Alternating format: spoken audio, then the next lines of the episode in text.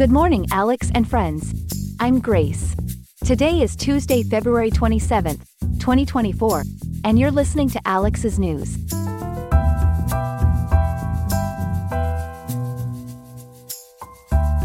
Turning to today's weather, Riverside locals can expect a relatively mild day ahead, with a high of 62.2 degrees and a low settling at 54.8. Now, let's take a glimpse at the top stories we'll be covering in today's episode.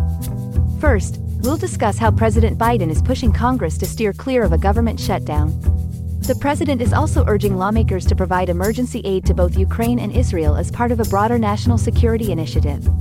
We'll dive deep into the implications of his appeal and what it means for foreign policy. Next, we hit closer to home with a contentious debate among state lawmakers over whether undocumented immigrants should be included in the Unemployment Bridge program. We'll explore the heart of the issue and the rallies unfolding as supporters demand financial stability for workers who are currently excluded from the program. Lastly, the academic world has been abuzz with the stunning news that Albert Einstein College of Medicine has received a landmark $1 billion donation. This colossal sum is earmarked for a tuition free education initiative that could revolutionize medical training. Stay tuned as we investigate the potential impacts on future healthcare professionals. All this and more, coming up on Alex's News. Stay with us. Our top story today centers on President Joe Biden's latest effort to address pressing national security issues. With the government funding deadline on the horizon, the president is urging congressional leaders to take swift action. Our reporter Ethan has been closely following the unfolding events. Ethan, can you bring us up to speed with the current situation? Absolutely, Grace. President Biden is in the midst of crucial discussions with top congressional leaders from both parties. These talks are key in preventing a potential government shutdown and providing much needed emergency aid to Ukraine and Israel. Vice President Kamala Harris is also playing a role in these discussions, which is telling of the administration's all hands approach as reported by ABC News and the Associated Press. Now, Ethan, the White House press secretary has been highlighting the president's commitment to national security. Can you delve into the elements of this critical funding bill that they're trying to pass? Certainly, Grace. The bill at the heart of these talks is a $95.3 billion national security package that's already cleared the Senate. It's comprehensive and covers funding not just for Ukraine's defense against Russian aggression but also for Israeli security and for enhancing strategic relationships in the Indo Pacific. The president and his team are framing this as essential for America's role on the global stage, and failure to act could mean running into a shutdown by as soon as Friday. With such urgency, what are the sticking points that could potentially derail this bill in the House of Representatives? Good question. The real challenge here is navigating political divides. There are ideological differences within the House that could threaten the bill's passage. Some members may push back against the provisions, and these differences could jeopardize the distribution of funds to critical areas such as agriculture, transportation, and military construction, not to mention veteran services. It sounds like there are considerable stakes here. Ethan, could you speculate on the potential global implications if the U.S. fails to pass this emergency aid package? The implications could be profound, Grace. Failing to provide aid to Ukraine could embolden Russian aggression, which would further destabilize the region. Also, any waiver in support for Israel might compromise their defense capabilities. And in the Indo Pacific, the dynamic could shift unfavorably at a time when the US is trying to strengthen its strategic ties. It's a domino effect, one that could reshape geopolitical relationships and affect international stability. And of course, this all plays into the broader conversations about U.S. foreign policy and leadership. In your view, Ethan, how does this reflect on President Biden's proactive measures in these complex geopolitical times? President Biden appears to be on a mission to affirm America's role as a stabilizing force globally, especially with the volatile nature of today's geopolitical landscape. His administration's push for bipartisan support on such crucial issues is not just about immediate outcomes but about signaling long term intentions and capabilities. It's a delicate balancing act with every move closely watched by friends and foes alike. Thank you, Ethan, for that comprehensive update. As the situation develops, we'll be sure to keep our viewers informed. Stay tuned for our next story, coming right after this break. We turn now to a growing issue in New York, where the unemployment bridge program is at the center of a heated debate. Our own Chloe has been following this story closely. Chloe, Can you tell us what's happening?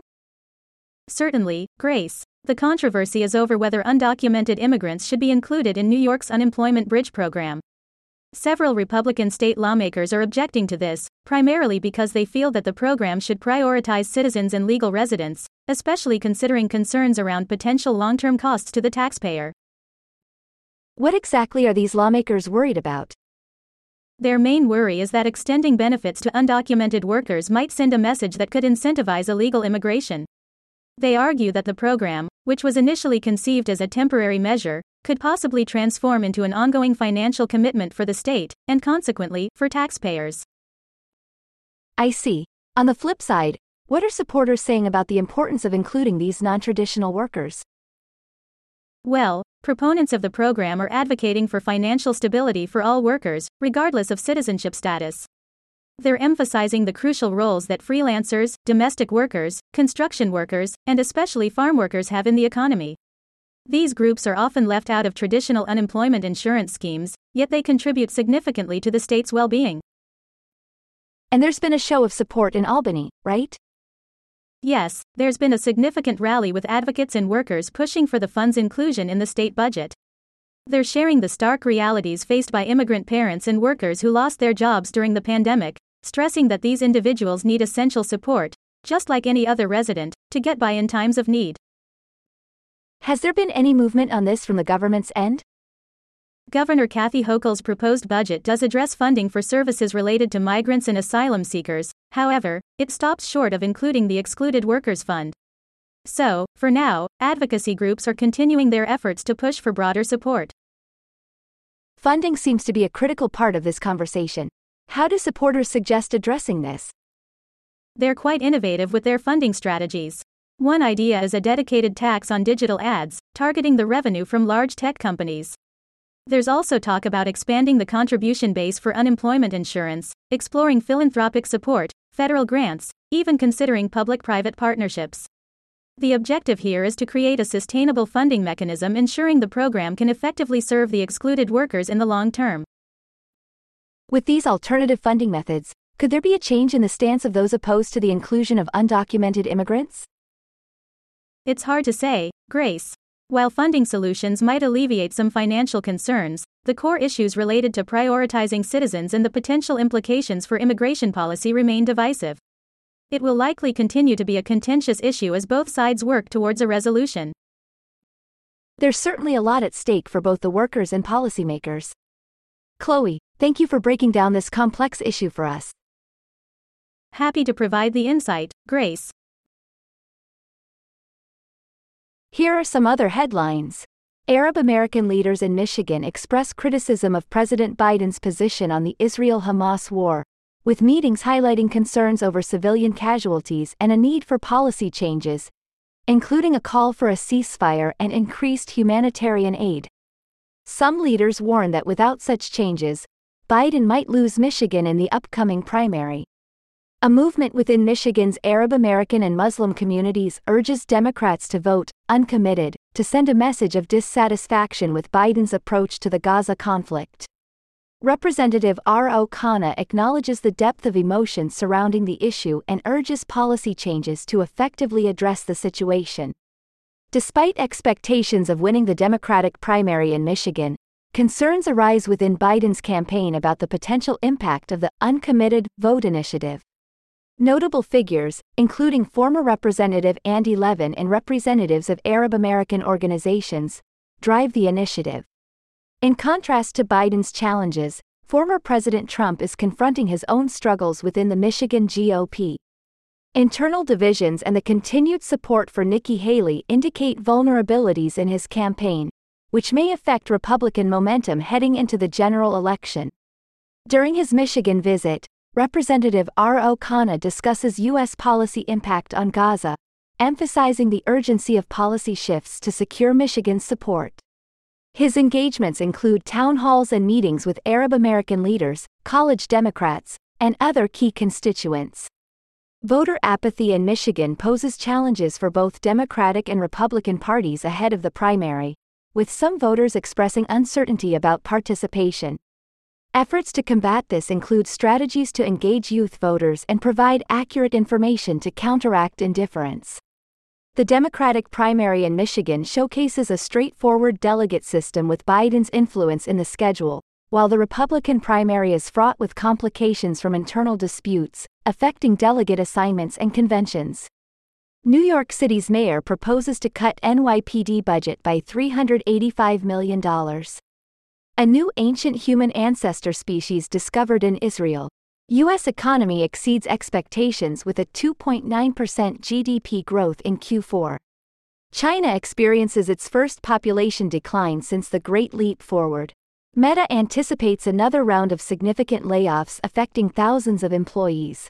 These stories reflect a variety of issues and developments from political tensions and economic reports to discoveries in anthropology and corporate restructuring.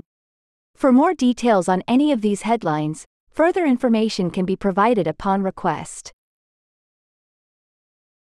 Big news coming from the world of higher education today, where the Albert Einstein College of Medicine has just announced a pivotal change in its tuition policy. Here with me now to delve into the details is our specialist correspondent, Ethan. Ethan, can you start us off with what's happening over at the college? Absolutely, Grace. In an extraordinary move, the Albert Einstein College of Medicine in New York City is set to offer tuition free education to every single student. This is thanks to a remarkable $1 billion donation from Ruth Gottesman, who's had a long standing relationship with the institution. A billion dollars is a staggering amount. Ethan, could you give us some background on Ruth Gottesman and what prompted this unprecedented gift? Of course, Ruth Gottesman is not only a former professor at the college but also the current chair of its board of trustees. Her late husband, David Gottesman, left her a substantial amount of money. Driven by her deep connection to the institution, and wanting to continue its mission of offering premium education regardless of financial status, Gottesman decided to make this transformative donation. So, how is the college planning to use this generous contribution? Grace, they're taking a bold step here. They're making the entire medical education there tuition free in perpetuity, starting from this coming August. It's a game changer, aimed at attracting a wider range of applicants and, very importantly, lifting the heavy burden of student debt. Speaking of student debt, Ethan, how does the current cost of tuition compare to this new initiative? Right now, the tuition at the Albert Einstein College of Medicine sits at $59,458 annually.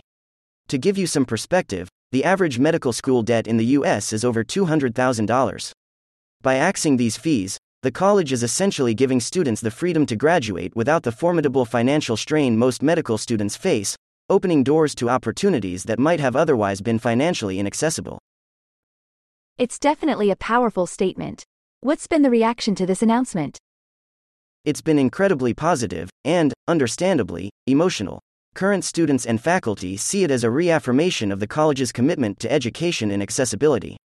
It's a philanthropic act that honors Ruth Gottesman's husband's memory and leaves a lasting legacy for future healthcare professionals. NPR highlighted how much this means to everyone at the college. This isn't in isolation, though, right, Ethan? Other institutions have received significant donations too? Exactly, Grace. This donation to the Albert Einstein College of Medicine is part of a broader trend we're seeing. Philanthropists like Michael Bloomberg and organizations like the Simons Foundation are making similarly large contributions to other U.S. educational institutions. These gifts are spurring advancements in different areas, including scholarship programs and research initiatives. It sounds incredibly beneficial, but I imagine with such large sums, there are complexities involved? Definitely. Institutions face real challenges in how to responsibly manage these funds. They must navigate issues like equitable resource allocation and ensuring they adhere to donor intent, all while fulfilling their core missions. Transparency in donor agreements, strategic handling of the funds, and strong board oversight are crucial in making the most of these philanthropic gifts. All in all, this could really reshape the model of funding for higher education. Ethan, thank you for providing such a comprehensive look into this groundbreaking news at the Albert Einstein College of Medicine and beyond. My pleasure, Grace. Always happy to discuss the changes that could shape the future of education. That's all we have for now. Today's episode was made by Alexander King with GPT 4 Turbo, GPT 3.5 Turbo, the Perplexity API, and the Google Cloud Text to Speech API. I hope you have a great day. I'll see you tomorrow, Alex.